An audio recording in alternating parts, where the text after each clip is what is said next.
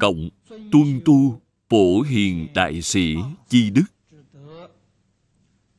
Cụ túc vô lượng hạnh nguyện an trụ nhất thiết công đức pháp trung. Du bộ thập phương hành quyền phương tiện. Nhập phật pháp tạng cứu cánh biển ngạn. Đến chỗ này là một đoạn nhỏ.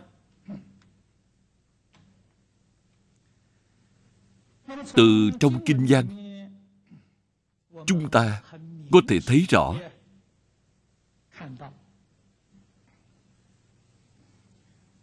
đại chúng ở thế giới tây phương cực lạc đều tu hành phổ hiền. Tu hành phổ hiền chính là phổ hiền bồ tát cùng một đạo lý. Nếu tu hành quán âm, thì người này là quán thế âm bồ tát tu hành địa tạng, thì người đó là địa tạng bồ tát điều này quý vị nhất định phải hiểu rõ. Đức hiệu của bồ tát là đại biểu cho một pháp môn. Phổ hiền bồ tát là trong kinh hoa nghiêm. Y theo kinh hoa nghiêm mà tu hành, thì đây là hạnh phổ hiền. Quán thế âm bồ tát có trong ba bộ kinh. Ba bộ kinh này không phải độc lập. Mà là phụ thuộc vào đại kinh. Bộ thứ nhất là quán tự tại bồ tát chương trong kinh hoa nghiêm.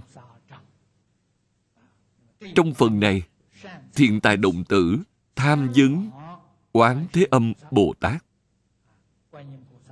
quán thế âm bồ tát vì thiện tài đồng tử mà nói, bộ thứ hai là trong kinh lăng nghiêm. Vừa mở đầu quyển thứ sáu trong kinh lăng nghiêm là quán thế âm bồ tát dĩ căn viên thông chương. Bộ thứ ba là quán thế âm bồ tát phổ môn phẩm trong kinh pháp hoa nếu y theo ba bộ kinh này mà tu hành, thì người này tu theo pháp môn quán âm. Họ chính là quán thế âm bồ tát. Họ là một vị quán thế âm bồ tát sơ phát tâm. Chúng ta thường thấy tây phương tam thánh, vị đứng ở bên cạnh a di đà là quán âm bồ tát. Ngài là đẳng giác quán âm bồ tát. Nên địa vị kém ngài rất xa một bên là sơ phát tâm, cũng như học sinh đi học ở trường. Một người là lớp mẫu giáo, một người là lớp tiến sĩ đại học. Dù không giống nhau, nhưng đều là học sinh, đều học pháp môn này. Cùng một đạo lý. Tu học pháp môn phổ hiền, thì gọi là phổ hiền bồ tát. Chúng ta niệm phật. Lập định chí nguyện. Trong một đời, nhất định cầu sanh tịnh độ. Như vậy có thể nói, hiện tại chúng ta còn là lớp nhỏ, lớp mẫu giáo trong lớp phổ hiền. Một khi vừa sanh về thế giới tây phương cực lạc, chúng ta biết phiền não của chúng ta chưa đoạn. Chân thật là đới nghiệp giảng sanh. Sanh về tây phương cực lạc là phàm thánh đồng cư độ hạ hạ phẩm giảng sanh. Hạ hạ phẩm chính là lớp 1 so với lớp bộ giáo của chúng ta thì cao hơn nhiều đây là lớp 1 của Phổ Hiền Bồ Tát. Ở thế giới Tây Phương, Phổ Hiền Bồ Tát có bao nhiêu cấp bậc? Quý vị phải biết. Có 52 cấp bậc. Giống như lớp 1, lớp 2, lớp 3, đến lớp 52 mới tốt nghiệp. Tốt nghiệp thì thành Phật. Cho nên có 52 cấp bậc tất cả đều là phổ hiền bồ tát. Nơi đó đích thực là pháp giới của phổ hiền bồ tát. Đây là thù thắng nhất, không thể nghĩ bàn. Trong kinh hoa nghiêm, đức thế tôn nói, bồ tát, nếu không tu hạnh phổ hiền, thì không thể viên thành phật đạo. Viên thành phật đạo chính là chứng được Phật quả của viên giáo. Điều này cũng nói rõ ràng. Dùng cách nói của Tông Thiên Thai.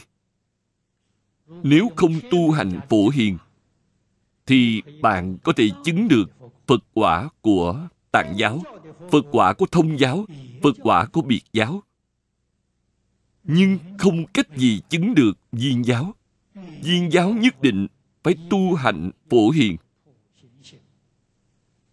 Phổ hiền Bồ Tát, trong phần cuối của Kinh Đại Phương Quảng Phật Hoa Nghiêm, đã đem việc tu hành là một tổng quy nạp, cũng là tổng cương lĩnh tu học của Bồ Tát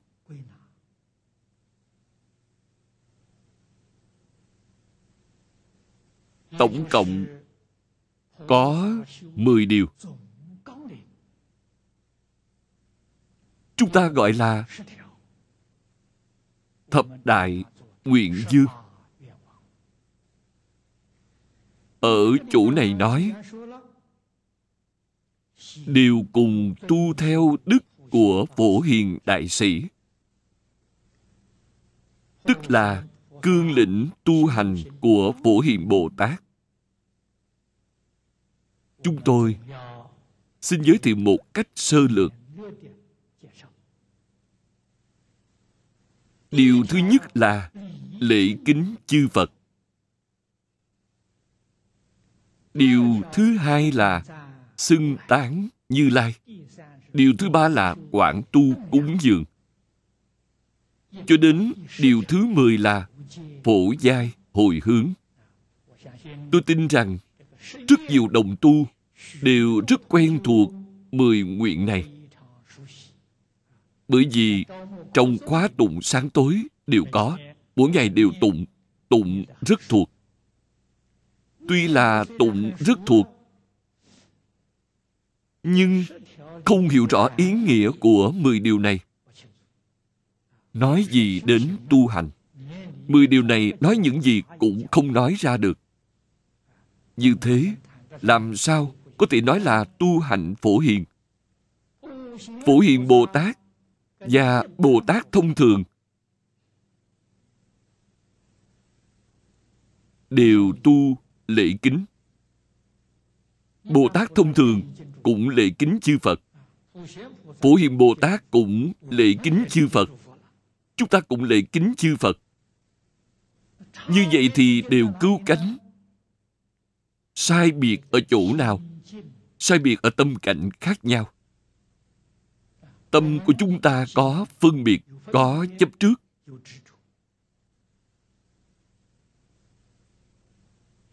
Công phu của bồ tát thông thường tuy cao hơn chúng ta rất nhiều.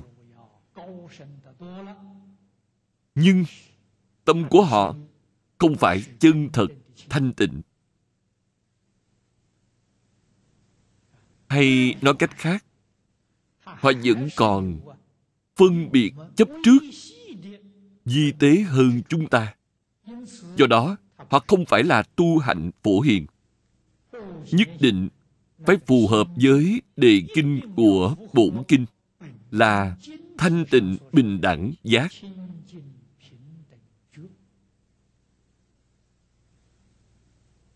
Tâm thanh tịnh là trong tâm, một tơ hào tạp nhiễm cũng không có. Tâm bình đẳng. Chúng sanh và phật bình đẳng. Dạng pháp bình đẳng.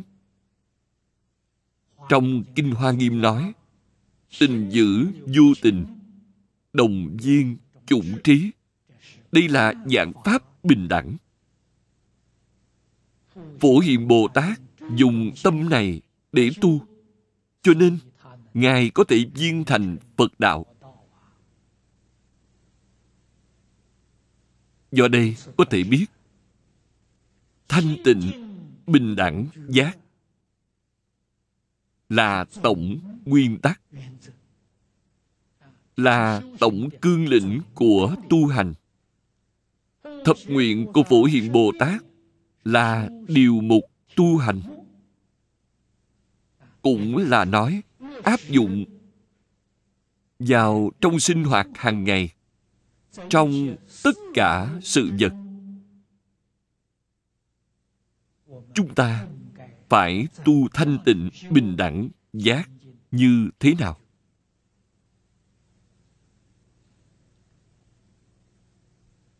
Như vậy, khi tâm địa thanh tịnh rồi thì tâm cung kính tất nhiên sẽ viên mãn. Tâm địa không thanh tịnh thì tâm cung kính làm sao có thể viên mãn được? Lễ tiết trong nhà phật chúng ta. Mọi người gặp nhau biết chắp tay. Chắp tay là ý nghĩa gì? Chắp tay đại biểu nhất tâm. Bình thường, các ngón tay trên bàn tay của chúng ta tách rời nhau. Đây là tán loạn. Biểu thị cho vọng niệm rất nhiều. Làm thế nào để biểu thị cung kính? Tất cả vọng niệm đều bị dập tắt. Hợp nhất lại. Nhất tâm nhất tâm là cung kính. Cho nên quý vị phải biết, tâm thanh tịnh là cung kính. Tâm bình đẳng là cung kính. Tâm giác ngộ là cung kính. Tất cả đều là tu thanh tịnh bình đẳng giác. Cung kính đối với người.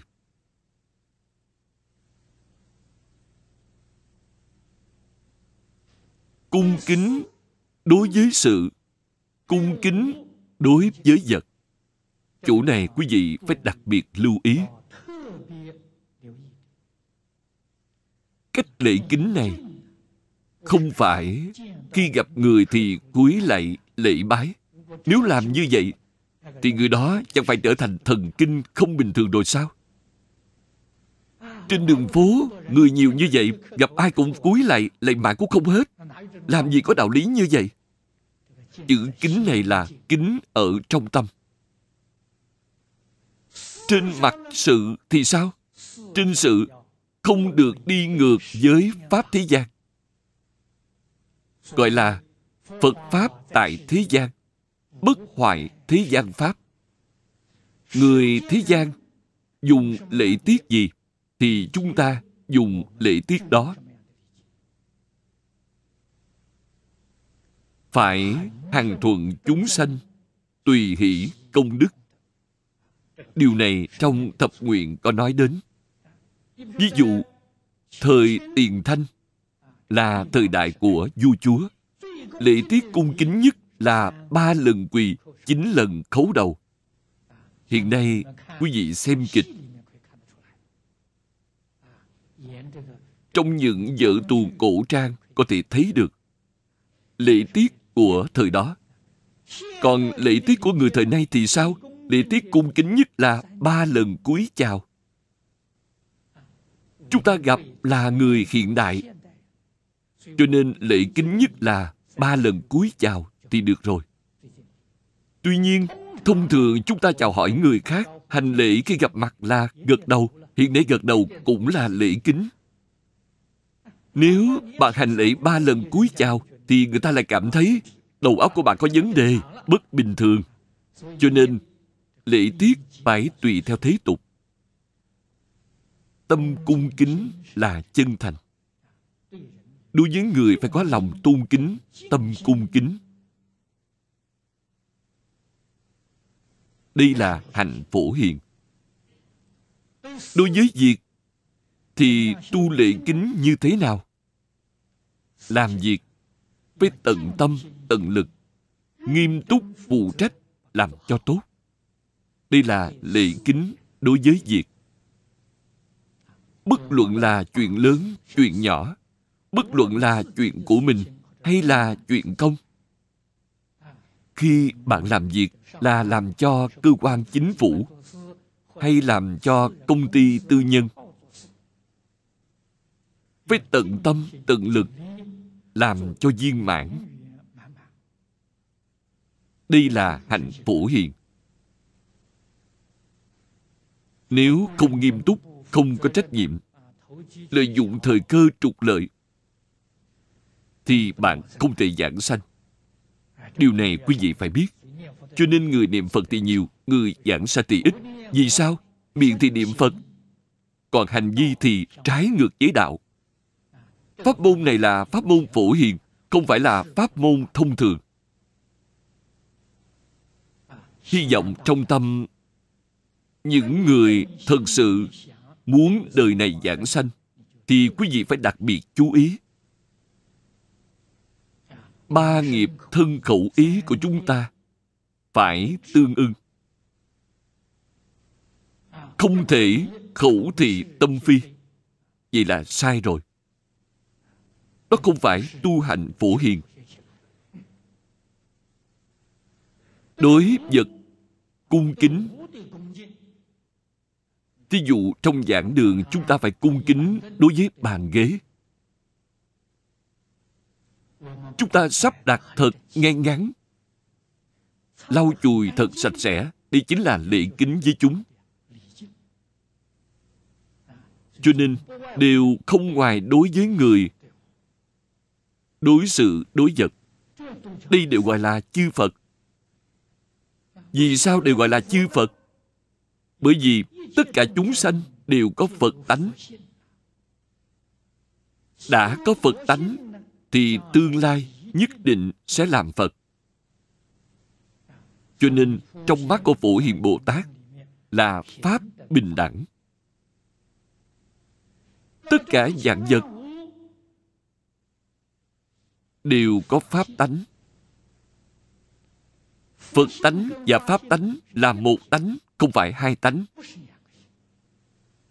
Tánh này chính là chân tâm bản tánh là một. Có thể sanh dạng pháp. Đại sư lục tổ lúc khai ngộ nói rằng nào ngờ tự tánh có thể sanh ra dạng pháp. Thập pháp giới y chánh trang nghiêm. Đều là từ tự tánh sanh ra. Đều là tự tánh biến hiện ra. Tự tánh là phật. Tất cả dạng sự dạng vật biến hiện ra. Đương nhiên cũng đều là phật. Phải dùng tâm lượng như vậy. Quan sát như vậy.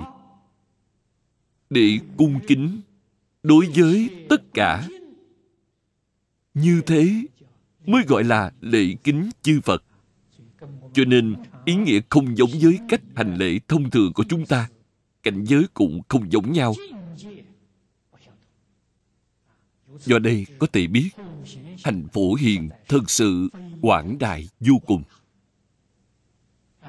Trong hành môn của bồ tát, thật sự đạt được cứu cánh viên mãn là học trò của a di đà. Có ước nguyện cầu sanh tịnh độ thì phải chú ý chỗ này. Phải từ chỗ này mà hạ thủ dụng công.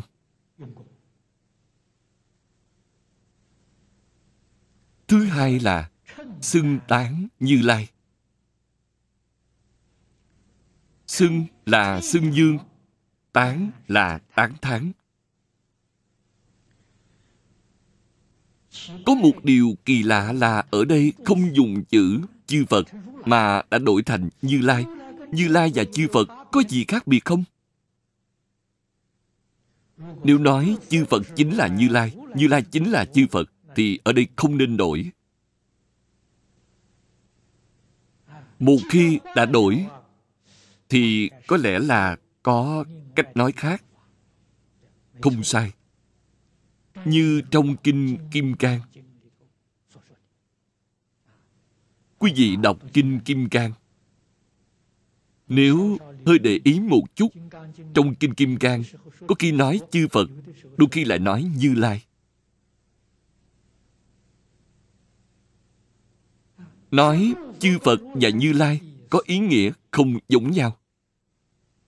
Nói chư phật là từ trên tướng mà nói nói như lai là từ trên tánh mà nói. Điều này không giống nhau. Như vậy, ý nghĩa này nói rõ. Lễ kính là từ trên tướng mà nói. Nhất thiết cung kính, không thể có phân biệt chấp trước.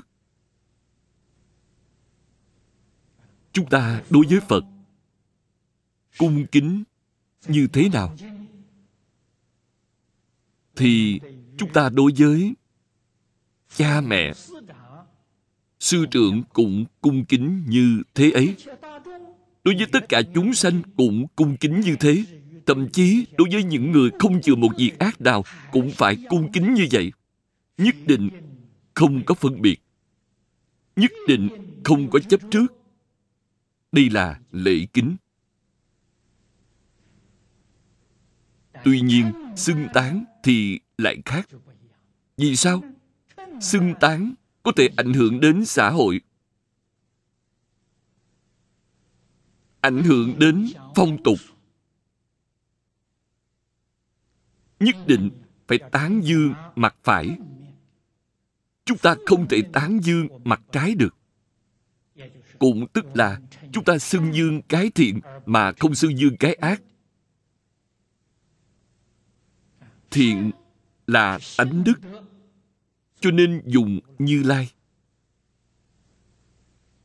Bất thiện là trái ngược với tánh đức. Chúng ta không xưng tán. Lễ kính, nhưng không xưng tán. Cổ nhân thường nói chúng ta, đối với người ác, việc ác thì phải kính nhi, viễn chi. Bạn xem kính và lễ kính không khác nhau. Viễn là gì?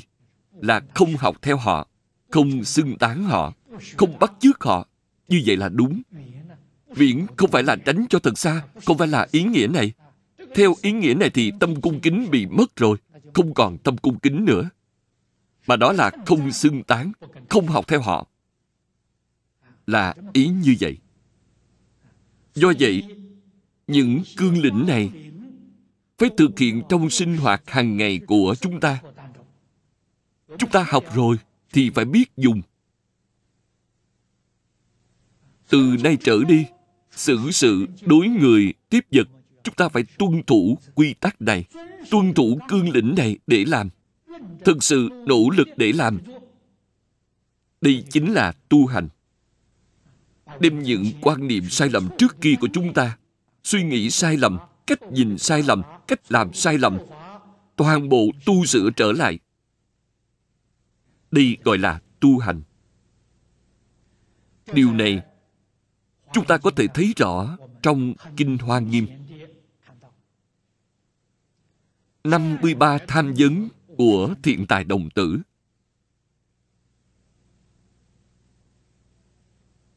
Là thực hành hạnh phổ hiền. Trong sinh hoạt hàng ngày cho chúng ta xem, biểu diễn cho chúng ta xem. Cho nên, kinh hoa nghiêm, đích thực là bộ sách giáo khoa tốt nhất. Trong các sách giáo khoa của thế gian không tìm thấy được, không viên mãn như vậy. Trong hoa nghiêm có lý luận lý luận viên mãn. Có phương pháp. Phương pháp vô cùng tinh tế. Lại còn có biểu diễn. Biểu diễn này chính là 53 tham vấn của thiện tài đồng tử, mà thiện tài là đại biểu cho chúng ta, là khuôn mẫu của chúng ta.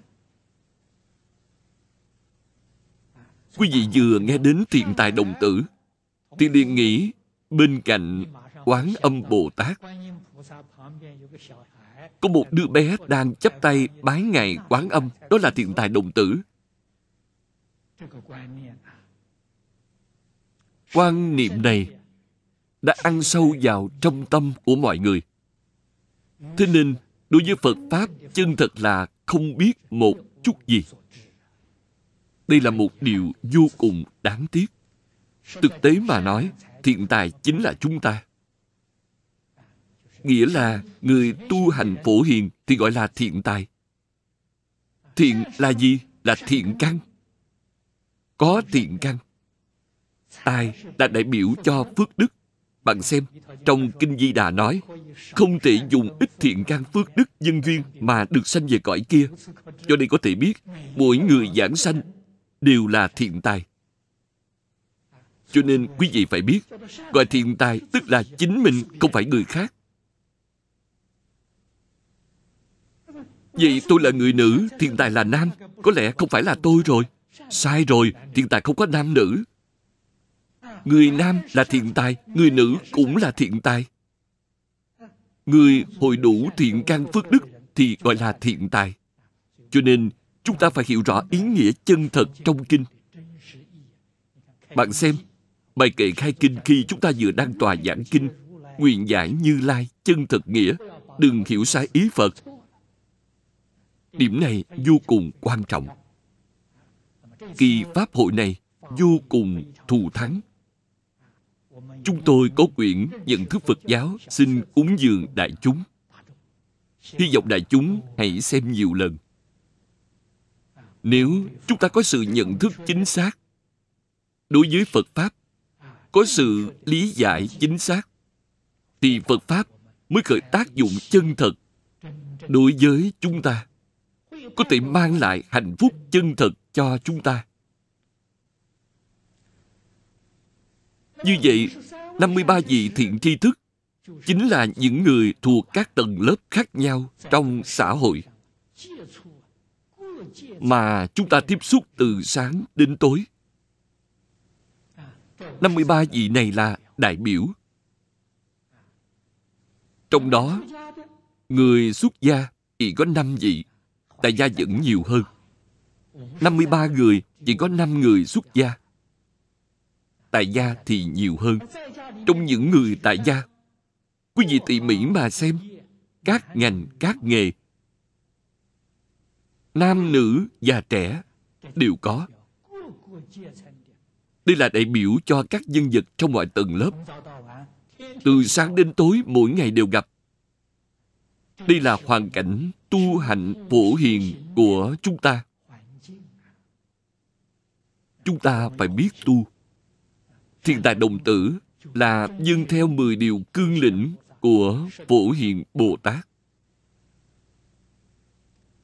mọi người trong xã hội, thực sự có người tốt, cũng có người không tốt.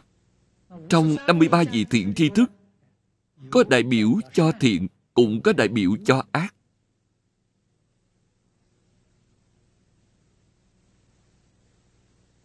Như thắng nhiệt bà la môn, cam lồ hỏa dương đại biểu cho mặt ác, không phải là thiện thắng diệt bà la môn đại biểu cho ngu si cam lồ hỏa dương là sân quể đánh rất nóng gặp người liền nổi nóng đánh người chửi người thậm chí sát hại người. Mật tô phạt đa nữ là kỵ nữ, dâm nữ đại biểu cho tham ái. Ba người này đại biểu cho tham sân si, tam độc phiền não. Thiên tài đồng tử, khi tiếp xúc với họ thì lễ kính, nhưng không tán thán. Vì sao? Tham sân si là trái ngược với tánh đức.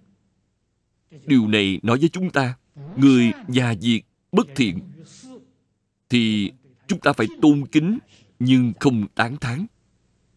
Điều thiện chúng ta phải tán thán. Điều này thật sự phù hợp với lời răng dạy của cổ đức. Ẩn ác, dương thiện. Thấy người ta không tốt thì không nói. Một lời cũng không nhắc. Thấy người tốt thì tán thán, tán dương. Vậy xã hội này của chúng ta mới có quang minh. Xã hội mới có thể chuyển ác thành thiện. Khiến cho mọi người đều đạt được hạnh phúc, đều đạt được mỹ mãn. Cho nên, xưng tán này là Như Lai, không phải là chư Phật. Ý nghĩa là ở chỗ này. Thứ ba là quảng tu cúng dường. Điều này vô cùng quan trọng.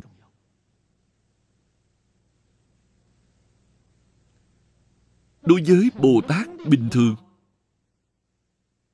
vì tâm của họ không bình đẳng, tâm vẫn chưa thanh tịnh. Cho nên Bồ Tát tu đó là bố thí. Bạn xem, Bồ Tát tu bố thí ba la mật, bố thí trì giới nhẫn nhục, Họ tu bố thí, còn Bồ Tát Phổ Hiền thì tu cúng dường. Bạn xem, cái tâm đó cung kính biết bao. Chúng ta bố thí đối với Phật thì gọi là cúng dường. Đối với người bình thường thì gọi là bố thí. Bạn xem cái tâm đó đã có phân biệt rồi. Phổ Hiền Bồ Tát không phân biệt. Đối với Phật cúng dường. Đối với chúng sanh cũng cúng dường. Đối với người tốt là cúng dường. Đối với kẻ ác vẫn là cúng dường. Thực sự bình đẳng. Chân bình đẳng. Cho nên, tâm lượng của Phổ Hiền Bồ Tát không giống người khác. Cúng dường là nhân. Quả báo là phước. Cúng dường tài, được giàu có. Cúng dường pháp, được thông minh trí tuệ. Cúng dường vô úy, được khỏe mạnh, trường thọ. Bạn xem, ba thứ này đều là thứ chúng ta cầu. Người không học Phật cũng mong muốn.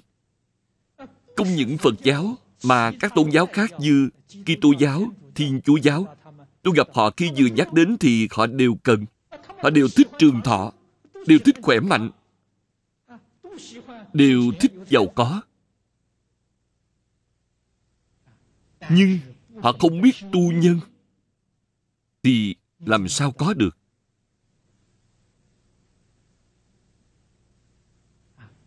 nhờ cậy vào phật bồ tát phù hộ nhờ vào thượng đế thần minh ban cho đó gọi là nằm mơ không thể có chuyện như vậy được họ nói có bằng chứng người nào đó có lòng tin chí thành thì thượng đế ban phước báo cho họ nhưng chỉ có một người. Mấy ngàn, mấy vạn người tin Thượng Đế, chỉ có một người đạt được. Ngoài ra đều không được. Sao Thượng Đế lại thiên vị như vậy chứ? Đây không phải là thật. Nếu quả là thật, mỗi người cầu, mỗi người đều đạt được thì đó là thật. Nếu đó là thật thì tôi cũng tin theo Thượng Đế. Phật nói lời thật cho chúng ta phước đức này phải tự mình tu tự mình không tu thì phật bồ tát không có khả năng ban cho bạn phật nói ban phước cho bạn thì phật bồ tát lừa gạt bạn rồi phật không có cách nói này. Phật chỉ dạy bảo chúng ta, đây là sự thật, nhưng chúng ta không hiểu. Phật dạy chúng ta, đem phương pháp này dạy cho chúng ta. Cho nên bạn xem người thế gian phát tài, người có tiền của phát tài lớn. Có người phát tài thì rất vui mừng. Vì sao? Họ không có lo lắng. Nguồn tiền tài của họ cuồn cuộn mà tới có người phát tài nhưng rất cực khổ. Rất khó khăn mới kiếm được. Tuy nhiên, quý vị nên biết, dễ dàng có được với cực khổ có được đều là nhân bố thí của kiếp trước. Kiếp trước nếu không bố thí, cùng một ngành nghề nhưng tôi đi làm bảo đảm sẽ lộ vốn. Bởi vì sao? Kiếp trước không tu bố thí thì làm sao có tiền của? Cho nên tuyệt đối không thể nói kiếp này rất thông minh, rất tài cán, dựng khí rất tốt. Đó là bạn nhìn bề ngoài thôi. Vì sao? Vì người thông minh, tài cán, dựng khí tốt nhiều hơn họ. Tại sao người ta không phát tài? Vì sao chỉ có họ phát tài? Vì trồng nhân tiền kiếp, nên kiếp này được hưởng quả báo. Phải biết đạo lý này. Kiếp trước bố thí tài, một cách rất vui vẻ rất hoan hỷ thì kiếp này sẽ được giàu có một cách rất dễ dàng rất hoan hỷ và không bận tâm chút nào kiếp trước bố thí rất khổ sở như là bị cắt thịt vậy Cháu ơi, thế họ bố thí thì tôi không thể không bố thí một chút. Là vì thể diện, kiếp này cũng có thể giàu có, nhưng được một cách không dễ dàng, được một cách cực khổ. Chính là ý nghĩa này.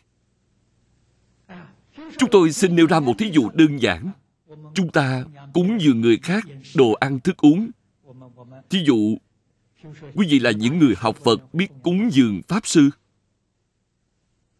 Chúng ta làm cơm, thức ăn ngon, làm xong rồi mang đến đây cúng dường Pháp Sư. Phước báo mà bạn đạt được là tự tại.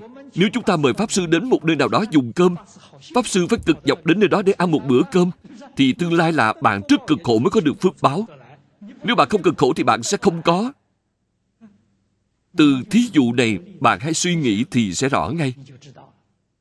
Cho nên, bố thí cúng dường phải rất vui vẻ, rất hoan hỷ, khiến người nhận không phải cực khổ, thì tương lai chúng ta sẽ dễ dàng đạt được phước báo. Điều này nhất định phải biết. Bố thí Pháp được thông minh trí tuệ cũng cùng một đạo lý như vậy. Chúng ta cúng dường thế xuất thế gian Pháp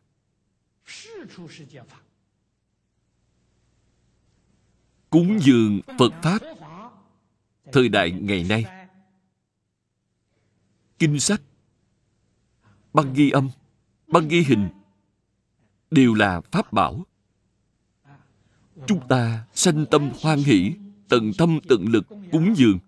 Như vậy sẽ được thông minh trí tuệ. Đương nhiên, có thể xây dựng một đạo tràng nếu tự mình không đủ khả năng xây dựng đạo tràng, thì thuê một chỗ. Rồi thỉnh Pháp Sư đến giảng kinh thuyết Pháp. Đây cũng là bố thí Pháp, cúng dường Pháp. Thực tại mà nói, ngày nay chúng ta làm những việc này, thì ba thứ bố thí đều đầy đủ cả. Cứ lấy việc in kinh mà nói, in kinh phải cần tiền. Tiền là bố thí tài. Trong kinh sách là phật pháp là bố thí pháp. Mọi người đọc được kinh điển tiếp nhận kinh điển này y giáo phụng hành đi thuộc về bố thí du úy. Trong đời này họ có thể thoát ly luân hồi tam giới có thể liễu sanh tử thành phật đạo thì sự cúng dường này thực sự đạt đến cứu cánh viên mãn. Thực tế mà nói, phước báo đó, dù là chư Phật Bồ Tát cũng không nói hết được. Đương nhiên tôi càng không có năng lực này. Cho nên, cúng dường là nhân của phước huệ. Cần phải rộng tu cúng dường. Bồ Tát có thể nói, từ lúc phát bồ đề tâm bồ đề tâm là chân thật giác ngộ, không còn mê hoặc nữa, thực sự giác ngộ rồi từ nay về sau, niệm niệm vì tất cả chúng sanh tâm tâm vì hoàng dương phật pháp. Trong thời đại này, tịnh độ đặc biệt khế cơ. Nói cách khác, trong tất cả phật pháp, hoàng dương tịnh độ có thể khiến chúng sanh được lợi ích chân thật. Được lợi ích ngay hiện tại. Không phải là những pháp môn khác không có lợi ích, nhưng lợi ích này không phải là hiện tại. Hay nói cách khác, trong đời này chưa hẳn đạt được lợi ích, mà là kiếp sau, đời sau. Đời sau, nếu không thể xuất tam giới, hay nói một cách khác thì sự bố thí cúng dường của bạn đều biến thành phước báo. Tức là, chúng ta ở thế gian này có địa vị, có tiền của, lại biến thành những người này. Biến thành những người này cũng không tệ, cũng có thể hưởng thụ một đời. Nếu trong kiếp đó lại mê hoặc điên đảo, khi đã hưởng hết phước rồi, thì kiếp sau nữa lại phải đọa lạc cho nên, cách bố thí cúng dường này là không cứu cánh, không viên mãn. Cho nên nói, pháp môn tịnh tông được lợi ích ngay trước mắt. Điều này, chúng ta cần phải nghiêm túc suy xét lại. Phải biết dùng cái phước báo hữu hạn. Thời gian hữu hạn trước mắt của chúng ta tu phước như thế nào? Tu cúng dường như thế nào? Kỳ thực, phạm vi của cúng dường vô cùng rộng lớn. Chỉ là tâm lượng của chúng ta quá nhỏ. Không phải hạnh phổ hiền. Ví dụ như, người nội trợ trong gia đình buổi buổi sáng thức dậy dọn dẹp, sắp xếp nhà cửa sạch sẽ, nấu ba bữa cơm cho thật ngon, cúng dường cha mẹ. Đây là cúng dường. Khiến cả nhà ai nấy đều ăn ngon miệng là quý vị cúng dường cả nhà.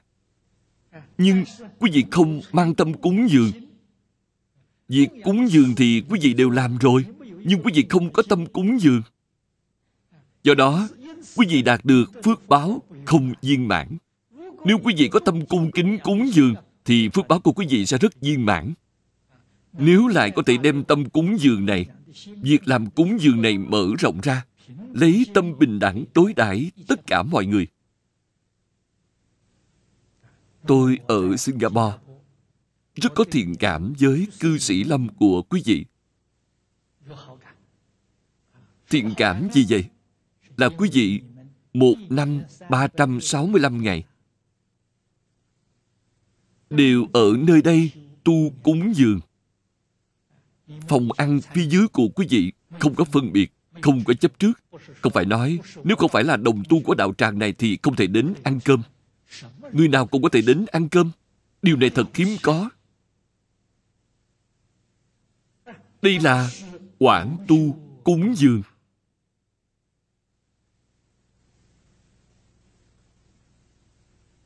Cho nên, pháp duyên của cư sĩ lâm rất thù thắng.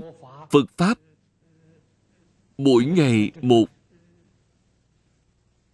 hưng dượng là có đạo lý của nó. Quý vị có tâm lượng lớn như vậy, chăm chỉ ở đây tu cúng dường, ở đây tu bố thí. Cho nên, đạo tràng này được phước. Tất cả đồng tu trong đạo tràng đều có phước. Thật là hiếm có. Cho nên, chúng ta phải thật coi trọng việc cúng dường bố thí này. Phải nghiêm túc, cố gắng tu học. Hiện nay, có rất nhiều người đều cảm thấy là mình rất khổ. Đều muốn cải thiện vận mạng của mình cải thiện hoàn cảnh đời sống của mình. Nhưng mà không biết cải thiện từ đâu. Trước kia, tôi đã giới thiệu cho quý vị sách liễu phàm tứ huấn. Hơn nữa, tôi còn thường khuyên đồng tu phải đọc liễu phàm tứ huấn 300 lần. Đọc xong 300 lần thì ấn tượng của quý vị sâu rồi. Hiểu rõ đạo lý rồi thì sẽ biết đối người tiếp vật như thế nào. Bạn sẽ biết được cách tu phước. Đó là một tài liệu tu học rất tốt để chúng ta cải tạo vận mạng, cải thiện hoàn cảnh sinh sống của chính mình thế nhưng hành phổ hiền đích thực là cứu cánh viên mãn. So với điệu phàm tứ huấn không biết là cao hơn bao nhiêu lần. Điều đó không thể so sánh được. Chúng ta phải coi trọng. Đây là coi trọng hạnh phúc của chính mình. Thứ tư, phải sám hối nghiệp chướng. Có nhiều vị đồng tu cảm thấy nghiệp chướng của mình quá nặng.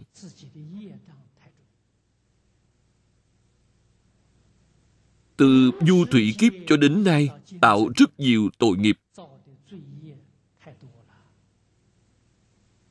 Nghiệp chướng sâu nặng đều muốn tu sám hối. Sám hối bằng cách nào đây? Không biết. Nghĩ rằng trong Phật đường lại dạy bộ lương hoàng sám lại dạy bộ đại bi sám thì nghiệp chướng sẽ được sám trừ hết. Sau khi lạy xong, về nhà bình tĩnh suy nghĩ xem nghiệp chướng của quý vị đã sám trừ hết chưa? Nếu nghiệp chướng vẫn còn, chưa được sám trừ, vậy thì việc sám lạy đó là uổng phí. Vậy sám có hiệu quả hay không? Thật sự là có hiệu quả, nhưng vì sao quý vị lạy mà không có hiệu quả? Là thân quý vị lạy, có miệng cũng có thân, nhưng tâm thì không lạy. Bạn dập đầu lễ bái, nhưng trong tâm lại khởi vọng tưởng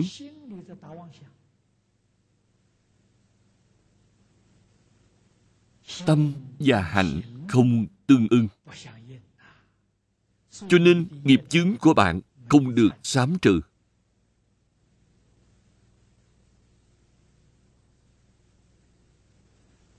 Ở đây,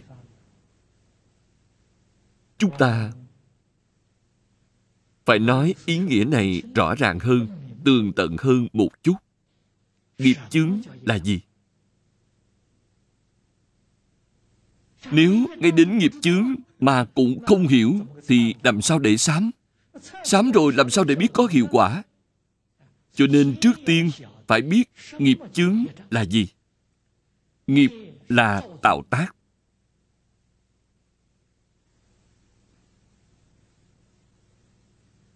Bạn xem, thường thường chúng ta gặp một người mới quen biết. Thế nào cũng hỏi, bạn làm nghề gì? Làm nghề nào thì bạn tạo nghiệp đó. Bạn đang tạo nghiệp. Tạo nghiệp đương nhiên là có chứng rồi. Người người đều tạo nghiệp.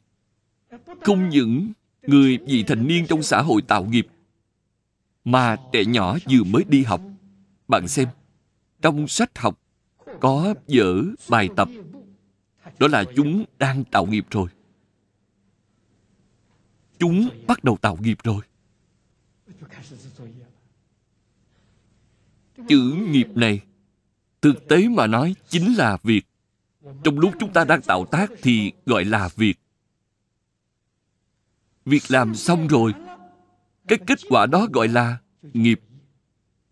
Gọi là sự nghiệp. Việc là khi đang tạo tác, kết quả của tạo tác thì gọi là nghiệp. Việc có thiện, có ác. Nên nghiệp cũng có thiện, có ác. Còn công cụ tạo tác là thân, khẩu, ý. Trong lòng, khởi tâm động niệm là tạo nghiệp, ý nghiệp.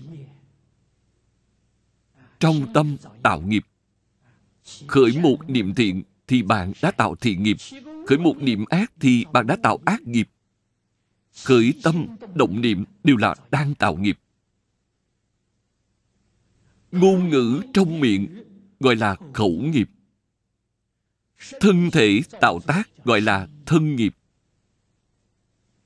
Trong ba nghiệp, ý nghiệp là chủ.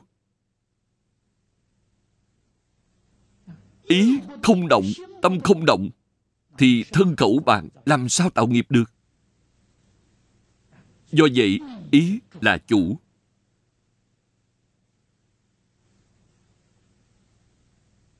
Ác nghiệp là chướng ngại. Thiện nghiệp cũng là chướng ngại. Làm chướng ngại gì? Làm chướng ngại tự tánh thanh tịnh của chúng ta làm chướng ngại ba đại cương lĩnh tu học của chúng ta như kinh nói. Thanh tịnh, bình đẳng, giác là chứng ngại cái này, gọi là nghiệp chứng chứng cái gì? Chứng tâm thanh tịnh chứng tâm bình đẳng chứng tâm giác. Thanh tịnh, bình đẳng, giác trong tự tánh của chúng ta không thể hiện tiền đây gọi là nghiệp chướng. Nếu sám hối thì nghiệp chướng của chúng ta quả thật đã tiêu trừ. Tiêu trừ có hình dáng như thế nào? Tâm thanh tịnh, vọng tưởng ít, tạp niệm ít, phiền não ít. Phiền não chính là tham sân si mạng. Phiền não ít rồi tâm thanh tịnh rồi, thì trong tâm bỗng nhiên có trí tuệ. Đây là hiện tượng nghiệp chướng được sám trừ. Ngày trước, đối với điều gì cũng mơ hồ đều không rõ ràng. Nhưng mà hiện nay, nhìn hay nghe sự vật đều nghe rất rõ ràng, sáng tỏ. Đây là hiện tượng nghiệp chướng được sám trừ.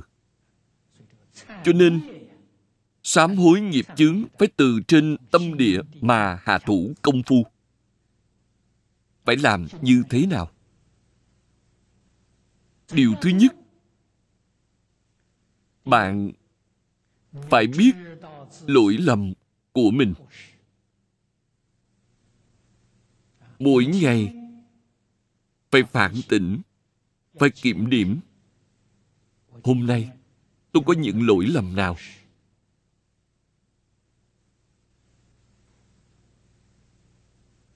Phàm phu chúng ta. Quả thật, nghiệp chướng rất nặng. Nặng đến mức độ nào? Nghĩ cách nào cũng không nghĩ ra hôm nay mình đã phạm lỗi gì.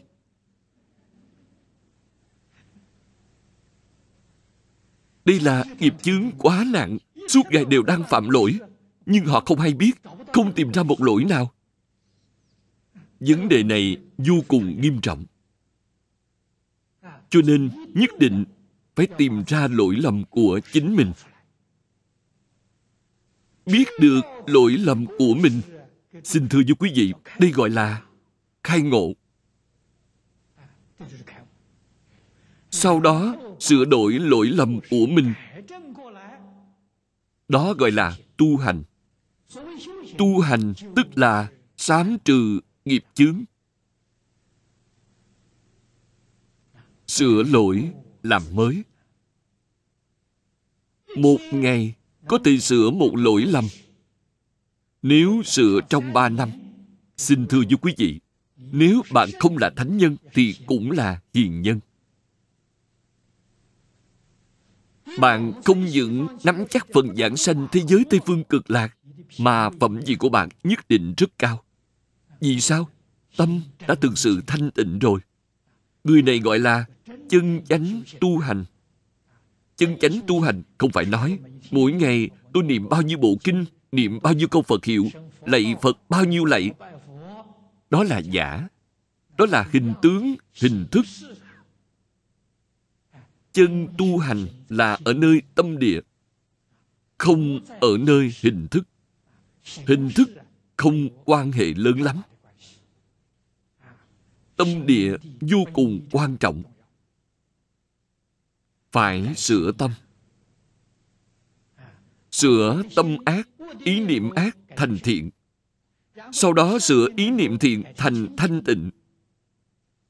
Cho nên, người niệm phật gọi là tu tịnh nghiệp. Không phải gọi là tu thiện nghiệp mà là tu tịnh nghiệp. Tâm tịnh, tức là quốc độ tịnh, vậy mới có thể giảng sanh, mới có thể cảm ứng đạo giao với thế giới tây phương cực lạc. Do đó có thể biết, sám hối nghiệp chướng là trọng điểm tu hành của chúng ta. Bất luận là tông phái nào, bất luận là pháp môn nào, điều này đều là trọng điểm trọng điểm chung. Phải nghiêm túc hà thủ công phu ở chỗ này. Thực tế mà nói, bốn đại cương lĩnh này đã nói rõ hành môn tu hành của bồ tát. Chủ yếu là bốn điều này. Phía sau có thể nói là phần ý nghĩa phụ theo bởi vì bồ tát không những thành tựu chính mình, mà còn hy vọng giúp đỡ tất cả chúng sanh thành tựu. Tự lợi lợi tha, tự hành hóa tha. Do đó, không thể quên đi quảng đại quần chúng. Không thể bỏ rơi tất cả chúng sanh thế nên, có vài điều cương lĩnh ở phía sau. Thứ năm, tùy hỷ công đức. Trong đây, có tự hành hóa tha. Không giống bốn điều ở phần trên. Hoàn toàn là tự mình tu học. Hoàn toàn là tự lợi. Trong phần này, có tự lợi, lại có lợi tha. Phổ hiền, bồ tát. Đặc biệt, nêu ra điều này. Ngài có dụng ý rất sâu. Bởi vì tất cả chúng sanh, từ du thủy kiếp đến nay, có một thứ phiền não sanh ra đã có. Không cần học. Phiền não gì vậy? Là tâm đố kỵ. Người nào mà không có nhìn thấy người khác hay hơn mình là trong tâm, cảm thấy khó chịu, đố kỵ. Tâm đố kỵ khởi dậy thì tâm sân hận cũng theo đó khởi dậy. Muốn tìm cách làm chướng ngại họ, phá hoại họ, không để họ thành tựu. Như vậy thì bạn đã tạo tội nghiệp rất nặng rồi.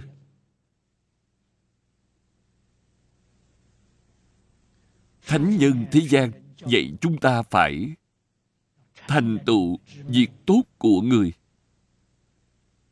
Nhìn thấy người làm việc tốt, ta phải tận tâm tận lực giúp đỡ họ. Vậy là đúng. Không thể đi phá hoại họ. Phá hoại họ là sai, làm chướng ngại họ là sai. Đây là phiền não rất phổ biến cũng rất nghiêm trọng vì vậy bạn xem phía sau sám trừ nghiệp chướng điều thứ nhất Phổ Hiền Bồ Tát dạy chúng ta phải tùy hỷ công đức.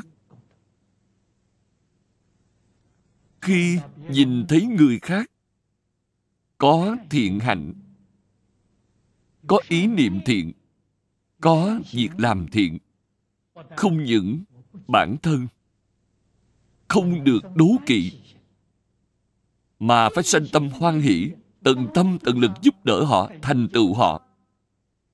Đây gọi là tùy hỷ công đức. Họ có công đức lớn bao nhiêu? Thì công đức của mình cùng với họ là không hai không khác. Tục ngữ của thế gian gọi là mượn ánh sáng. Họ có ánh sáng. Chúng ta hưởng nhờ ánh sáng. Ánh sáng mà chúng ta hưởng không hai không khác với ánh sáng của bản thân họ. Nếu chúng ta không có khả năng, không thể giúp đỡ, nhưng sanh tâm hoan hỷ, thì công đức cũng vẫn viên mãn như vậy. Vậy chúng ta tu. Tùy hỷ công đức để phá phiền não đố kỵ bọn sẻn. Tham lam là căn bản phiền não.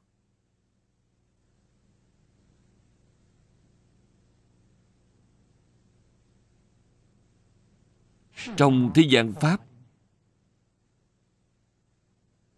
Phật pháp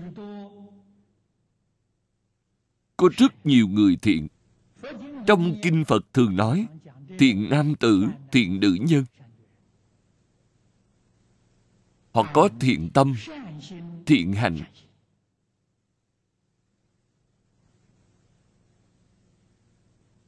Chúng ta là phật tử chân chánh thì phải giúp đỡ họ, thành toàn cho họ. Khiến cho thiện hạnh của họ có thể truyền bá trong xã hội này. Khiến cho mọi người trong xã hội đều được lợi ích, đều được hưởng thụ phước báo của họ công đức này lớn.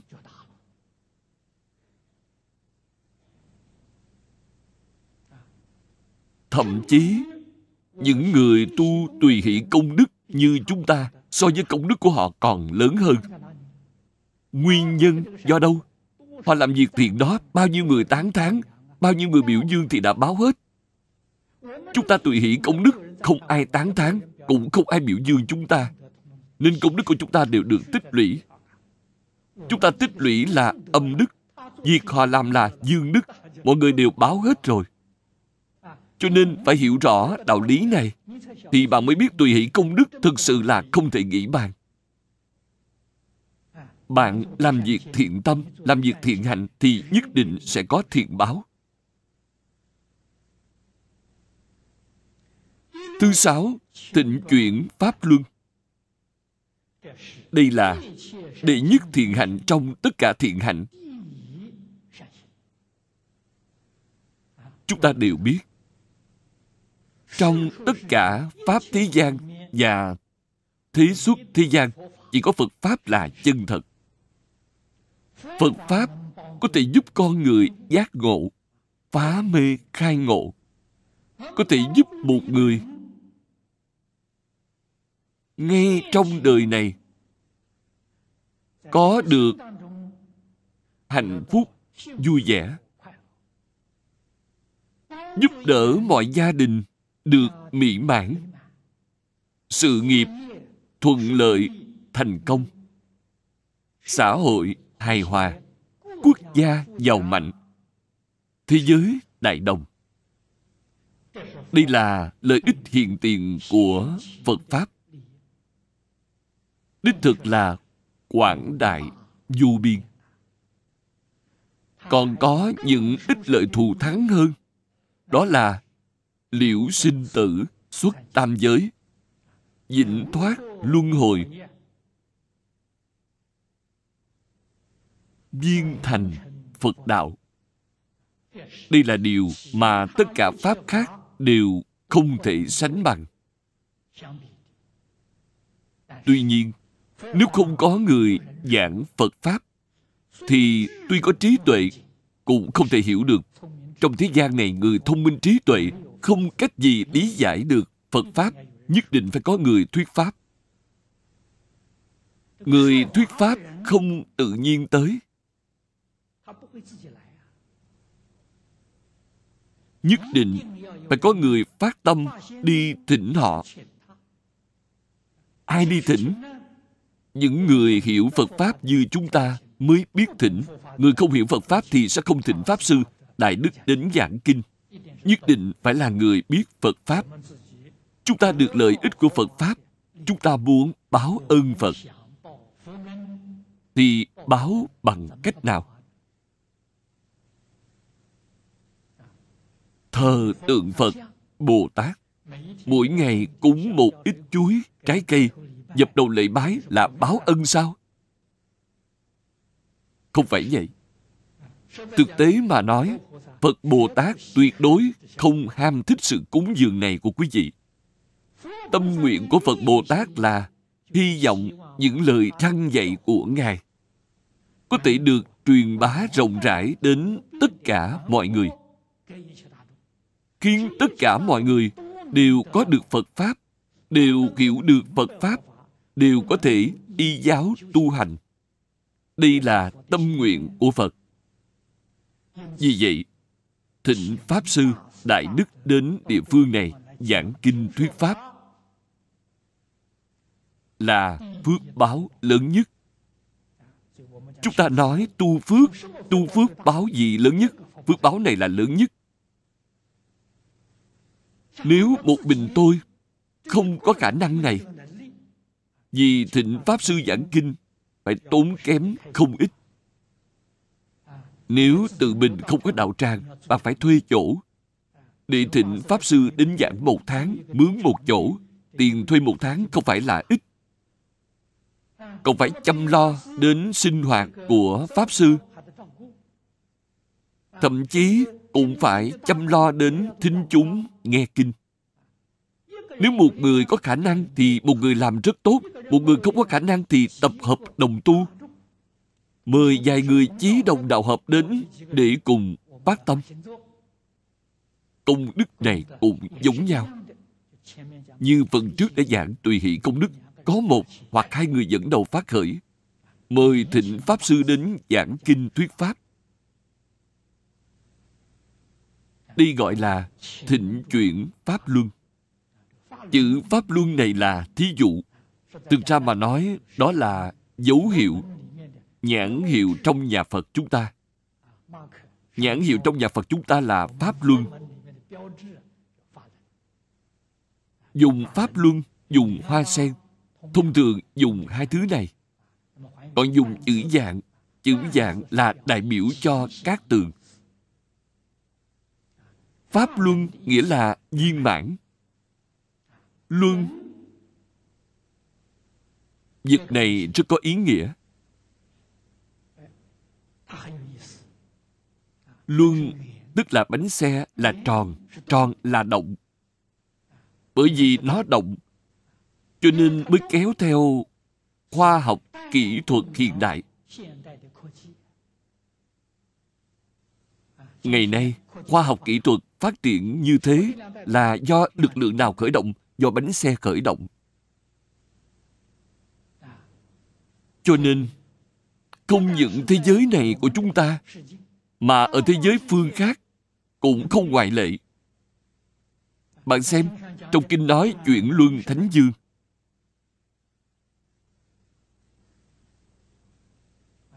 thống trị bao nhiêu tinh cầu? Phước báo đó mới thật là lớn. Bánh xe đó là phương tiện giao thông của ngài. Cũng là đại biểu cho sức mạnh của ngài.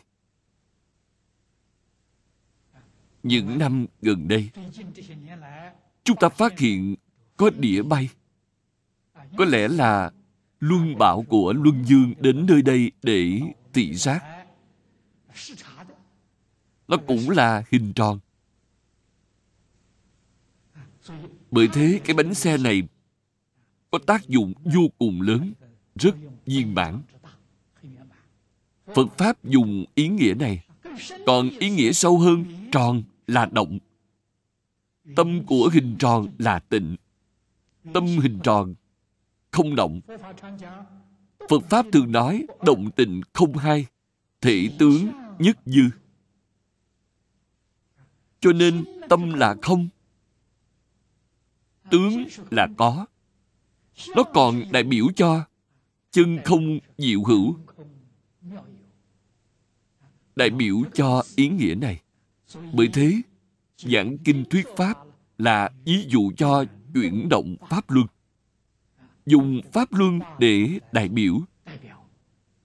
Còn hoa sen đại biểu ý nghĩa thanh tịnh mọc từ bùn nhơ mà không nhiễm đại biểu tâm thanh tịnh cho nên biện pháp là thù thắng nhất viên mãn nhất vẫn là bánh xe này vẫn là pháp luân Thịnh chuyện Pháp Luân chính là thịnh Pháp Sư. Đại Đức giảng kinh thuyết Pháp, hoàng Pháp lợi sanh. Hiện nay, chúng ta tận dụng công cụ khoa học khiến hiệu quả của chúng ta được mở rộng hơn rất nhiều lần Việc này trước kia không có. Xưa kia, Pháp Sư giảng kinh, nhiều lắm là học trò của họ. Lúc nghe kinh thì chép lại thành bút ký, sau đó mới in thành sách để lưu thông. Số lượng rất có hạn. Còn hiện nay, chúng ta có thể đem nó làm thành băng ghi âm, băng ghi hình, lưu hành khắp nơi. Khiến những người không tham dự pháp hội của đạo tràng chúng ta cũng có cảm nhận như đích thân đến đạo tràng vậy. Đây là một món quà quý giá mà công cụ khoa học đã đem đến cho người hiện đại cho nên việc hoàng dương truyền bá Phật Pháp nhất định phải được hiện đại hóa, khoa học hóa. Chúng ta hôm nay năng lực vẫn chưa đủ.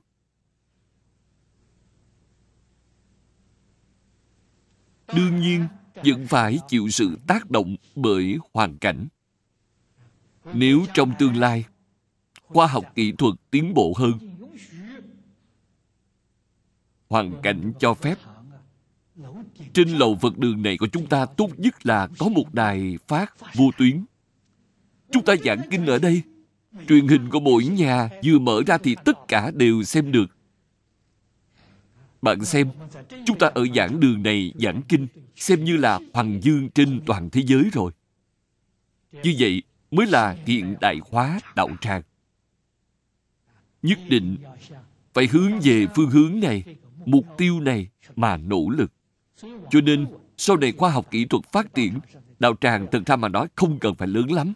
Nhất định phải dùng vô tuyến điện, dùng vệ tinh truyền bá. Đạo tràng giảng kinh không cần phải thật lớn, mà vẫn có thể mang hiệu quả truyền đến khắp thế giới. Đó là nói việc thịnh giảng kinh. Thứ bảy, thỉnh Phật trụ thế. Đây là một bước, lại tiến thêm một bước nữa. Bạn thỉnh Pháp Sư giảng kinh, giảng bộ kinh này xong, thì họ đi mất. Quý vị thường nghĩ xem, có mấy người nghe xong một bộ kinh liền khai ngộ, nghe xong một bộ kinh liền chứng quả. Lúc Phật Đà còn tại thế thì có, sau khi phần diệt độ thì chưa từng nghe qua. Như vậy thì phải làm sao? Lúc nãy tôi vừa nói nghiệp chướng của chúng ta rất nặng. Phương pháp duy nhất là phải huân tu. Quân tu cũng là thí dụ. Cổ nhân thời xưa, dùng nước hoa không tiện lợi như bây giờ. Y phục trên người chỉ cần xịt một cái thì tức thời thâm ngay, nhanh biết bao. Vừa sạch sẽ là dễ coi. Người thời xưa muốn y phục thơm tho phải làm cách nào? Ướp hương dùng khói thơm để ướp y phục, đại khái ít nhất phải xong một ngày thì y phục mới có mùi thơm. Tức là phải có thời gian dài để huân tập. Đó chính là gì? Nhất định phải tịnh pháp sư thường trụ ở một nơi. Đừng có đi. Mỗi ngày giảng kinh cho chúng ta. Hàng năm không gián đoạn. Quân tập trường kỳ như vậy, thì căng tánh bậc trung người nghiệp chứng nặng cũng đều khai ngộ.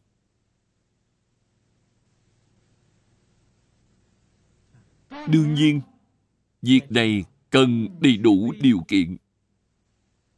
Nhiều điều kiện hơn so với việc tạm thời tịnh pháp sư đến giảng kinh.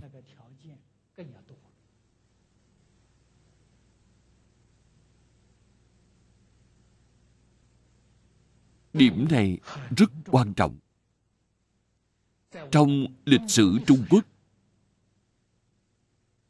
Quý vị hãy quan sát kỹ xem. Những vị tổ sư đại đức thường hay trụ tại một đạo tràng mấy mươi năm, thậm chí cả đời không rời khỏi đạo tràng. Do đó, số người thành tựu rất nhiều. Điều này chúng ta cần phải hiểu rõ.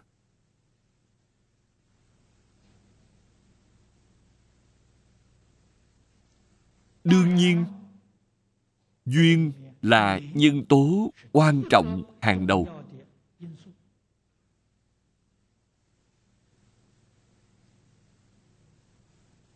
Tôi lý giải vấn đề này rất sâu tôi luôn muốn trụ ở một nơi bất động. Nhưng không có phước báo này, không có duyên phận này. Người thế gian gọi là số phải bôn ba cực nhọc hôm nay địa phương này đến tìm tôi, qua hai ngày sau địa phương khác lại đến tìm tôi. Đối với tôi mà nói thì cũng có chỗ tốt. Người thế gian rất khó phá vỡ quan niệm về nhà cửa. Tôi hoàn toàn thật sự không còn quan niệm này nữa. Tôi chỉ biết mình là khách đều đang ở quán trọ. Ở vài ngày rồi lại đi.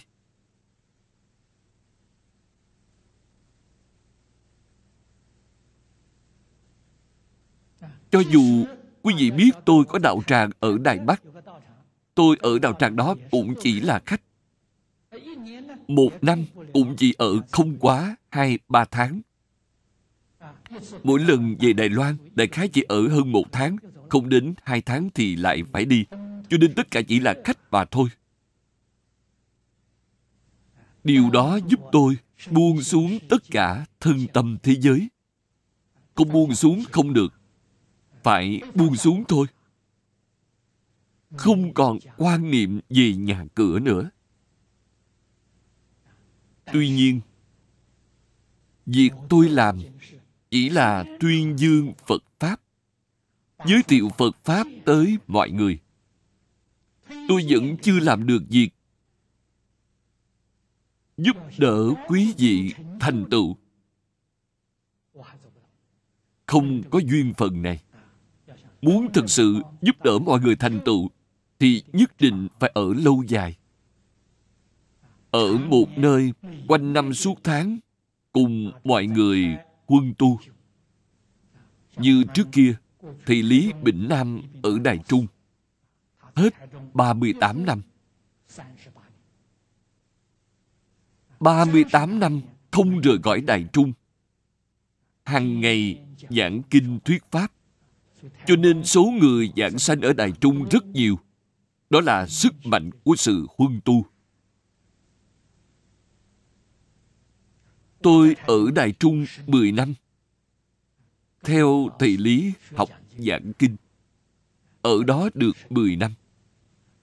Nếu không có thời gian dài như vậy thì nhất định không thể học được. Cho nên, muốn thật sự học biết một thứ gì thì cần phải có một thời gian khá dài.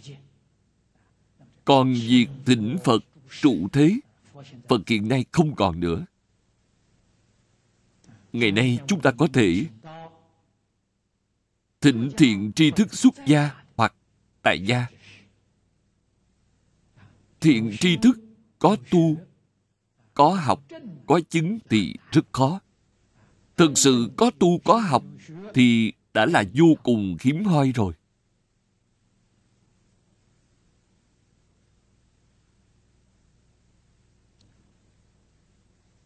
Cương lĩnh tu học đến đây. Có thể nói là đã giảng viên mãn. Hay nói cách khác là cương lĩnh tu học của Phổ Hiền Bồ Tát giảng đến đây là viên mãn. Tập nguyện, thực tế thì bảy điều kể trên là nguyện. Còn ba điều sau là thuộc về hồi hướng. Hồi hướng thực tế. Hồi hướng Bồ Đề. Hồi hướng chúng sanh. Hồi hướng ba việc này. thường tùy Phật học. Đây là hồi hướng Bồ Đề. Hằng thuận chúng sanh là hồi hướng cho chúng sanh. Phổ giai hồi hướng là hồi hướng thực tế. Thực tế tức là chân như bổn tánh. Tất cả đều quay về nơi tự tánh. Tất cả dạng pháp đều lưu xuất từ tự tánh.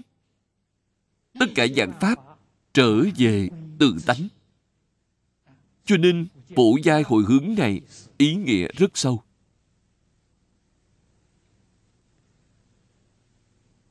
Trong hồi hướng Bồ Đề, thường tùy Phật học.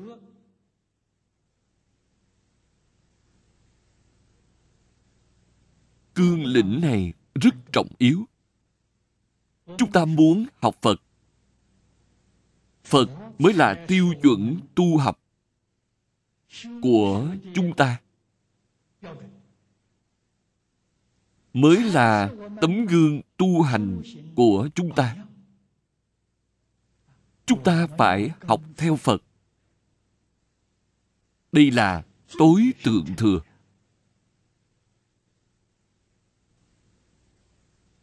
Tôi cũng nghe nói một số quý vị đồng tu rất tôn kính, rất ngưỡng mộ tôi. Muốn bái tôi làm thầy. Đây là tác dụng của tình cảm. Tại sao quý vị không bái A-di-đà Phật làm thầy? Làm đệ tử của A-di-đà Phật mới là đúng thường tùy Phật học. Tôi lấy A-di-đà Phật làm thầy. Bạn cũng lấy A-di-đà Phật làm thầy. Chúng ta là bạn học.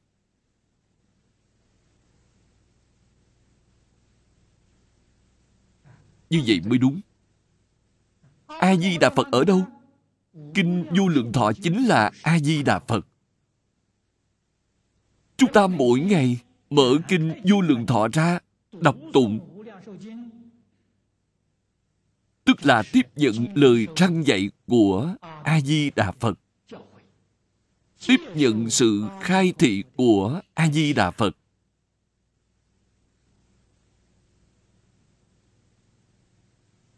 Mỗi ngày đều đọc tụng, dùng tâm thanh tịnh để đọc tụng, dùng tâm chân thành để đọc tụng, dùng tâm cung kính để đọc tụng thì bạn ngày ngày đều có chỗ ngộ đọc một biến, hiểu rõ thêm một chút. Đây chính là thọ dụng. Bạn hiểu được ý của phật rồi. Sau khi hiểu, bạn y theo mà làm. Thì mỗi ngày có chỗ ngộ. Hay nói cách khác, phật hàng ngày khai thị cho bạn.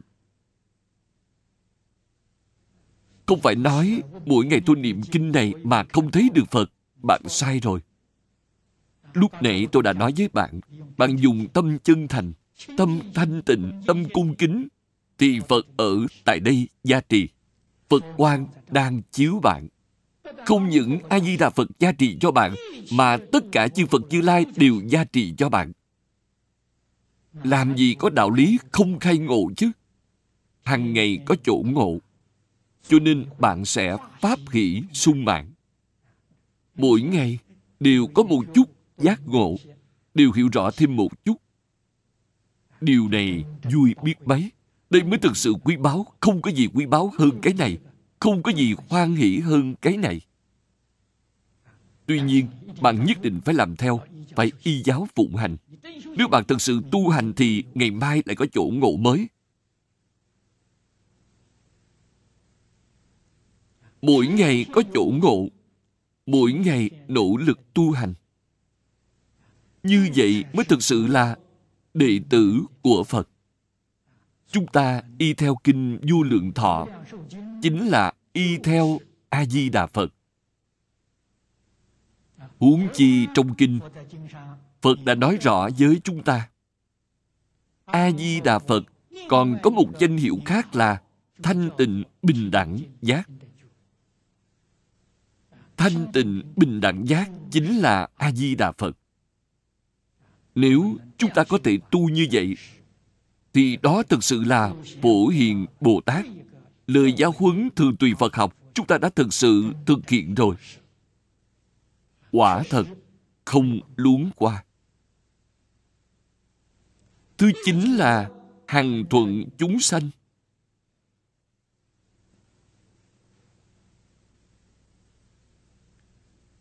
Phải học phổ hiền bồ tát phải học 53 tham vấn của thiện tài đồng tử. Tập khí của chúng sanh không giống nhau.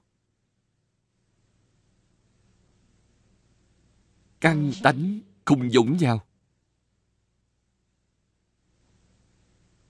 Có thiện, có ác.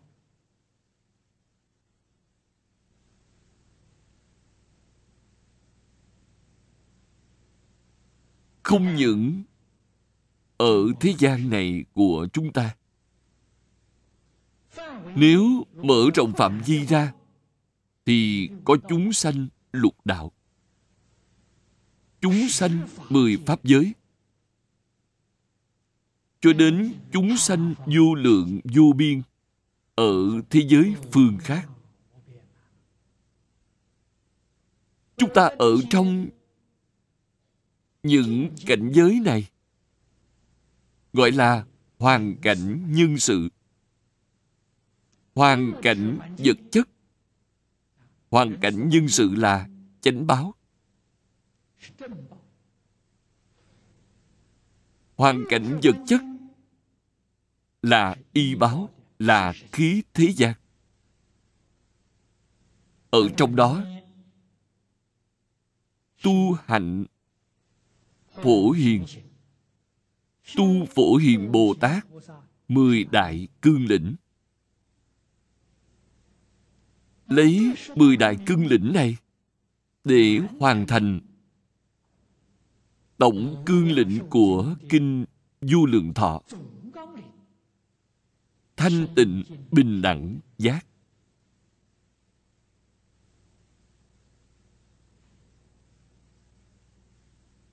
Do đây có thể biết, Bộ kinh du lượng thọ này Thực sự là vật báo vô giá. Phần trước chúng tôi đã nói qua với quý vị. Bộ kinh này là chân truyền duy nhất của như lai, bảo tàng chân truyền của chư phật.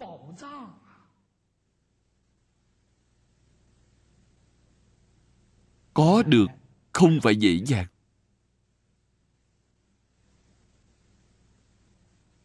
Chúng ta thực sự có phước báo rất lớn. Nên đời này chúng ta mới gặp được. Giả lại còn được nghe. Khi nghe hiểu rồi, có thể y giáo phụng hành. Vậy thì xin chúc mừng bạn bạn đời này thành phật rồi không còn phải luân hồi nữa, không còn làm phàm phu nữa. Vì vậy, phải hằng thuận chúng sanh. Cũng tức là nói, tu tâm thanh tịnh, tâm bình đẳng của chính mình. Trong tất cả hoàn cảnh nhân sự, trong cảnh giới của chúng sanh hữu tình, điều gì thấy chứng mắt thì từ từ luyện tập cho thuận mắt. Đây gọi là tu hành.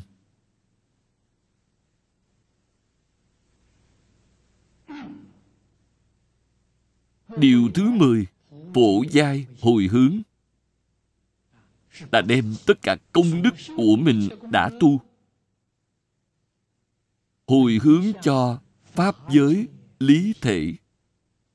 Đây tức là trong bài kệ hồi hướng thường nói nguyện dị tự công đức, trang nghiêm phật tịnh độ. Phổ giai hồi hướng, tức là trang nghiêm phật tịnh độ.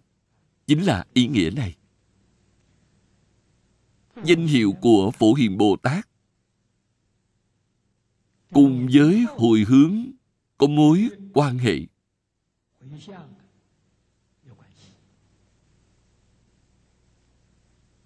Phổ giai hồi hướng hiển thị chữ phổ. Phổ hiền bồ tát là tâm bao thái hư, lượng chu sa giới. Hàng thuận đây mới là hiền. Thường tùy phật học hằng thuận chúng sanh, đây mới là hiền. Cho nên, ba câu hồi hướng này đã bao hàm danh hiệu của Phổ Hiền Bồ Tát ở trong đó. Trong Kinh Hoa Nghiêm, Phổ Hiền Bồ Tát đã nói Tôi đã giảng sanh sang cõi nước đó. Phổ Hiền và Văn Thù đều phát nguyện cầu sanh thế giới Tây Phương cực lạc. Sau khi đến thế giới cực lạc, Ngài nói, tôi đã giảng sanh đến cực lạc quốc độ của Đức Phật A-di-đà.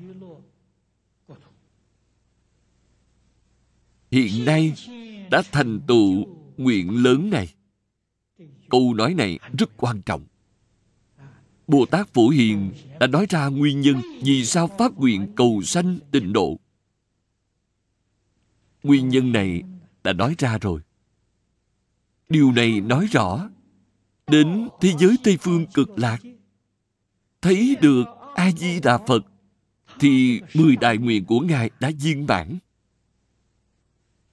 Hay nói cách khác, nếu không đến thế giới Tây Phương cực lạc, chỉ ở thế giới hoa tạng tu hành, thì Ngài vẫn cảm thấy nguyện của Ngài chưa được viên mãn, vẫn còn khiếm khuyết đến được thế giới Tây Phương, thì nguyện này mới cứu cánh viên mãn. Điều này cũng cho thấy, đến được thế giới Tây Phương cực lạc, thì viên thành Phật đạo. Cho thấy Tây Phương tịnh độ là thù thắng không gì sánh bằng.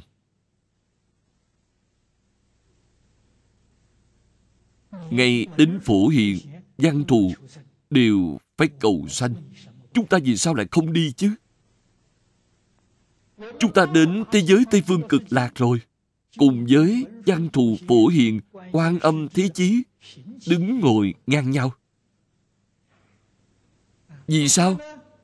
các ngài là học trò của a di đà phật chúng ta cũng là học trò của a di đà phật quan hệ của chúng ta với các ngài là bạn đồng học các ngài là lớp khóa trên chúng ta chúng ta là lớp khóa dưới các ngài cho nên địa vị là bình đẳng. Với lại, các ngài có nhiệm vụ phải thường chăm sóc chúng ta. Lớp đàn anh phải chăm sóc cho lớp đàn em. Những điều này nhất định phải nắm rõ. Thì tâm nguyện của chúng ta mới chắc thật. Tính tâm mới kiên cố. Cho nên phổ hiền bồ tát lại nói, phổ nguyện các chúng sanh đang chìm đắm, mau đến cõi phật vô lượng quan nguyện vọng của phổ hiền bồ tát là khi vọng tất cả chúng sanh đang trầm luân trong lục đạo luân hồi, hãy mau chóng niệm phật, cầu sanh tịnh độ. Đây cũng là nguyện thứ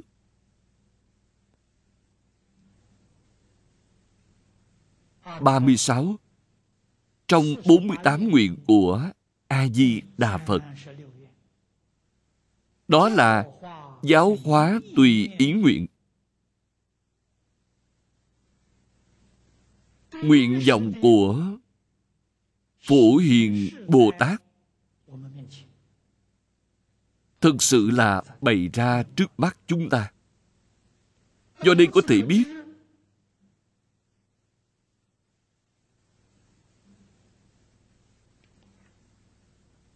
bổn sư thích ca mâu ni phật của chúng ta.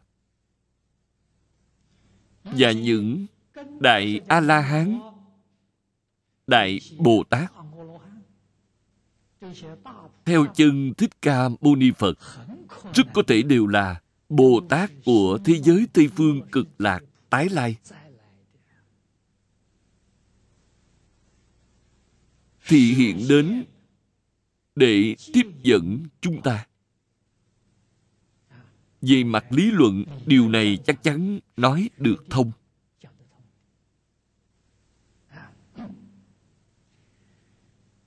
Câu kinh văn này chúng tôi xin giới thiệu đến đây. Chúng ta tiếp tục đọc phần kinh văn tiếp theo.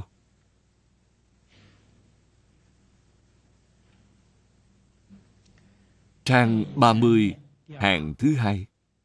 Câu thứ nhất, từ dưới lên đầy đủ du lượng hành nguyện.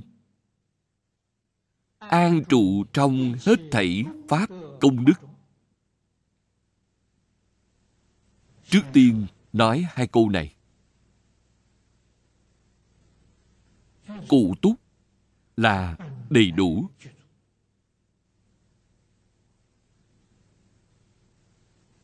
Mọi người đều đầy đủ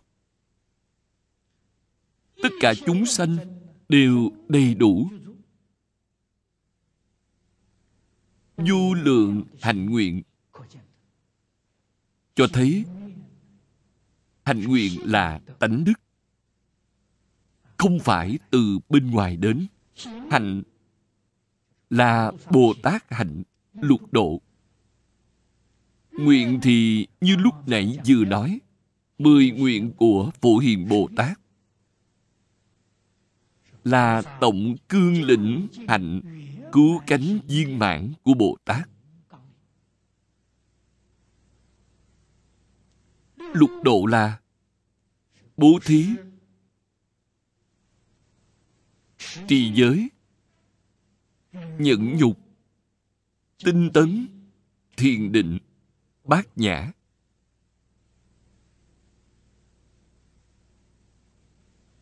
Sáu điều này tôi nghĩ quý vị đều rất quen thuộc. Tuy nhiên, người biết được ý nghĩa tinh túy của nó thì không nhiều. Cho nên mỗi người ai cũng biết niệm mà không biết tu. Điều này thật đáng tiếc. Nhất định phải biết được ý nghĩa cốt tụy của nó để biết cách tu như thế nào. Cách tu là đem nó biến thành đời sống hàng ngày của chúng ta.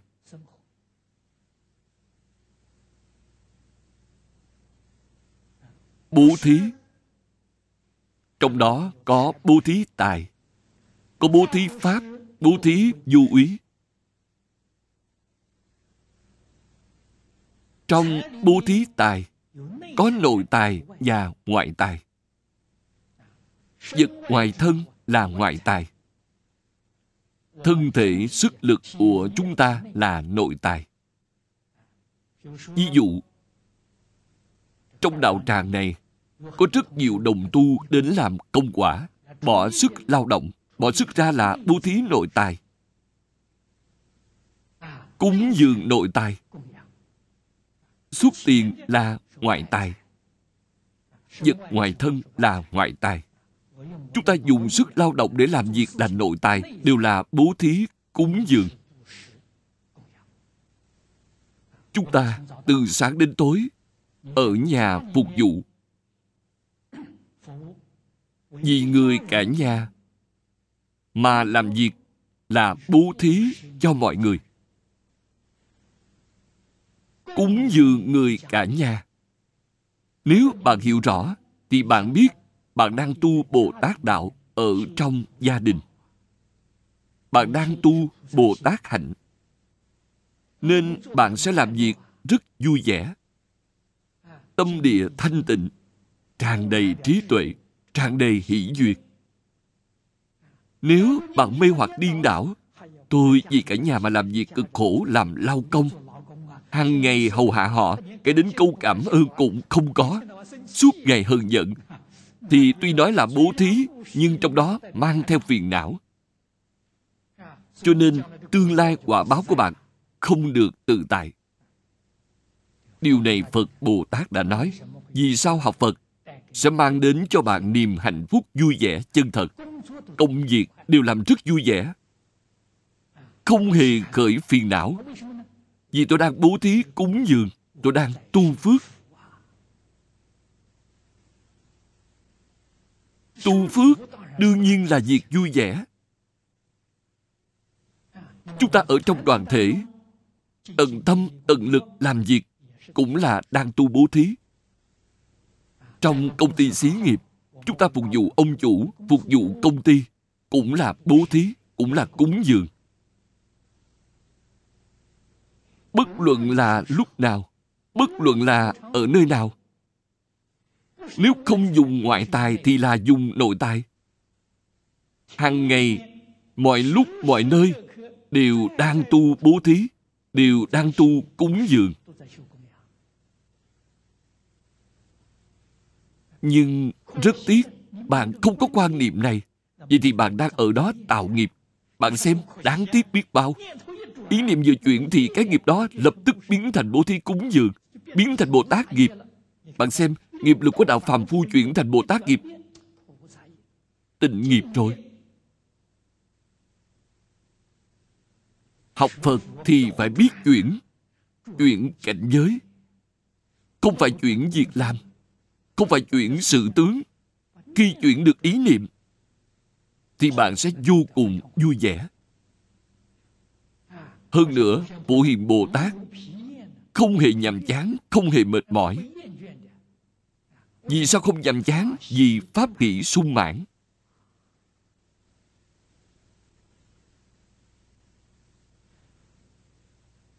Đây là nói bố thí. Chư gì hãy lắng tâm mà thể hội ý nghĩa này. Sau đó mỗi ngày đều làm. chúng ta phải chuyển phàm thành thánh trước kia chúng ta là phàm phu, cảm thấy mình cực khổ đều là vì người khác. Mà người khác vẫn không cảm kích. Khi làm thì oán than rên xiết, trong tâm bất bình. Ý niệm vừa chuyển thì tâm bình ngay, vui vẻ ngay. Trong tâm vừa vui vẻ thì khỏe mạnh trường thọ.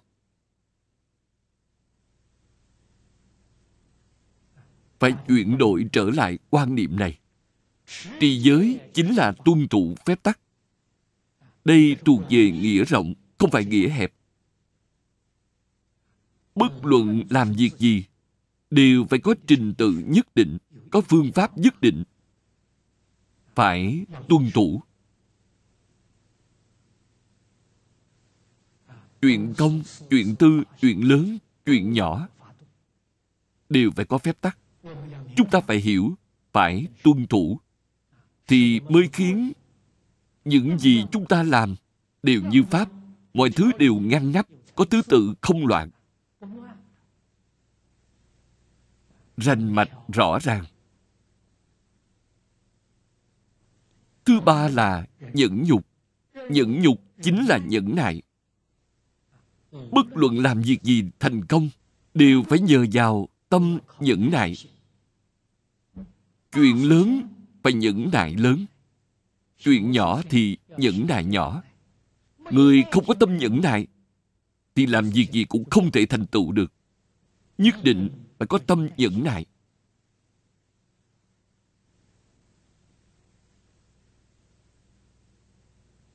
phải quan sát sự việc cho rõ ràng, sáng tỏ.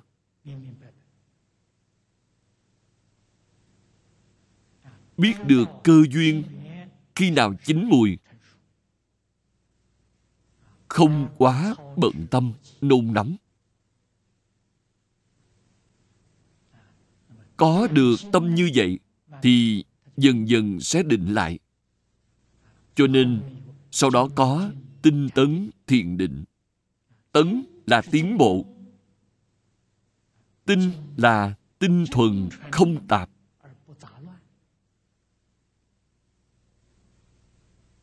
Chúng ta cầu học.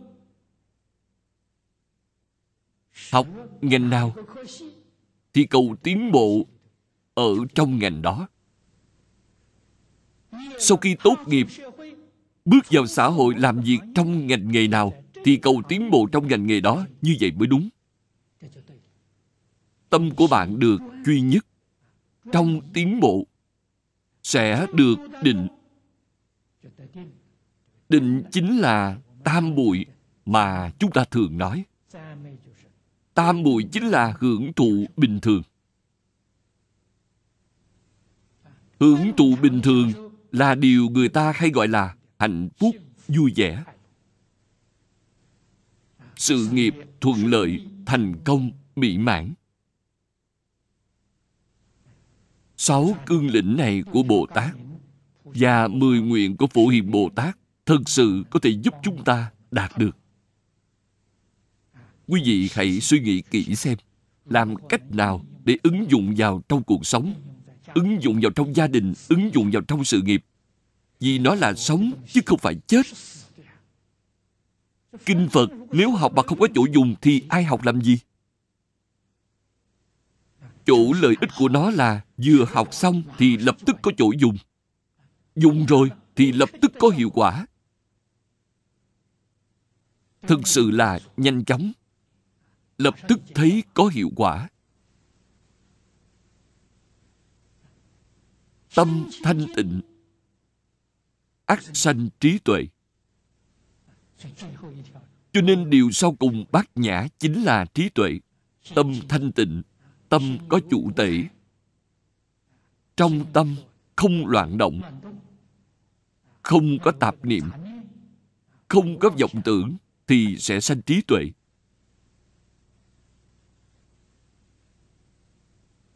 Thành nguyện du lượng du biên. Phật quy nạp thành mấy điều đại cương. Cho nên, bồ tát hành có sáu đại cương là lục độ. Phổ hiền bồ tát có mười đại cương lĩnh, chính là thập đại nguyện dương đầy đủ du lượng hạnh nguyện ánh đức. Thuận tánh đức thì chúng ta xưng tán tánh đức này. An trụ trong hết thảy pháp công đức.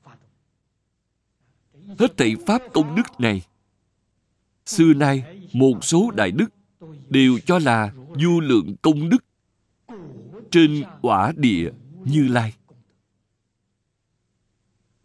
Thực tế nếu phối hợp với phần trên mà nói, phần trên là tánh đức.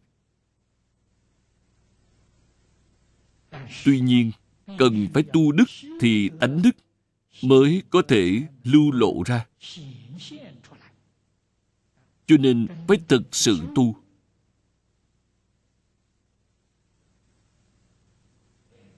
Như vậy câu này, chúng ta nên dựa vào giáo nghĩa của bổn tông để nói hết thảy pháp công đức này. Chính là chỉ cho bộ kinh du lượng thọ. Kinh du lượng thọ chính là hết thảy pháp môn công đức. Chúng ta đem tâm an trụ nơi kinh vô lượng thọ. Mỗi ngày chúng ta đọc kinh, mỗi ngày suy nghĩ, mỗi ngày thực hành có nghĩa là tôi phải làm cho bằng được. Phải biến kinh điển thành hành vi trong cuộc sống thực tế của chính mình.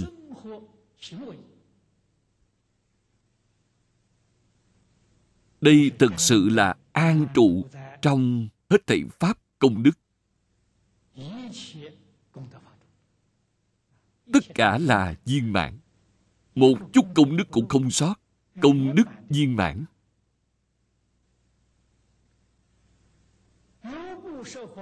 Đi khắp mười phương, hành quyền phương tiện. Vào pháp tạng của chư phật, cứu cánh bỉ ngạn.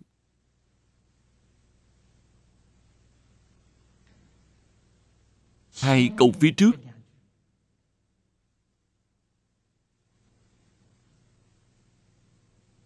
Ý nghĩa rất rõ ràng. Bản thân chúng ta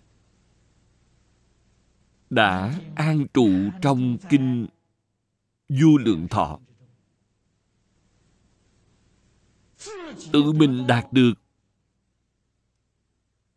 tất cả pháp công đức, có được lợi ích chân thật.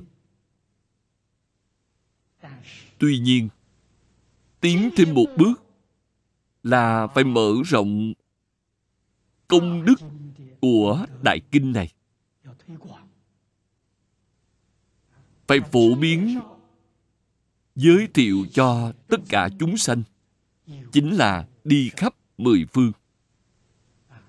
Là đi tuyên truyền, giới thiệu, mở rộng. Đi làm công việc này. Hành quyền phương tiện, thường gọi là thiện xảo phương tiện có một số người không tiếp nhận. Chúng ta dùng phương pháp khéo léo để khiến họ có thể hoan hỷ tiếp nhận. Thì đó là hành quyền phương tiện. Khi họ không thể tiếp nhận bà bài xích thì không nên miễn cưỡng. Vì sao? Vì nhân duyên chưa thành thục. Họ ưa thích những pháp môn khác thì cứ dùng những pháp môn khác để dẫn dắt họ. Đến sau cùng quay đầu lại thì nhập vào pháp môn này rồi. Cho nên bạn phải biết phương pháp. Phương pháp xảo diệu. Có thể dẫn dụ tất cả chúng sanh nhận thức phật pháp. Nhận thức kinh du lượng thọ. Nhận thức pháp môn tịnh độ. Điều này vô cùng quan trọng. Vào pháp tạng của chư phật câu này thường gọi là nhất thừa đại pháp.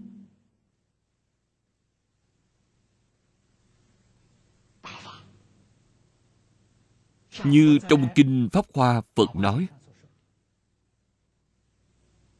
chỉ có pháp nhất thừa, không hai cũng không ba. Trừ phật phương tiện nói bổn kinh là nhất thừa trong nhất thừa. Tinh thuần nhất không gì hơn. Cho nên chư cổ đức có nói, hoa nghiêm pháp hoa vẫn là dẫn đường của kinh du lượng thọ. Câu này rất có đạo lý.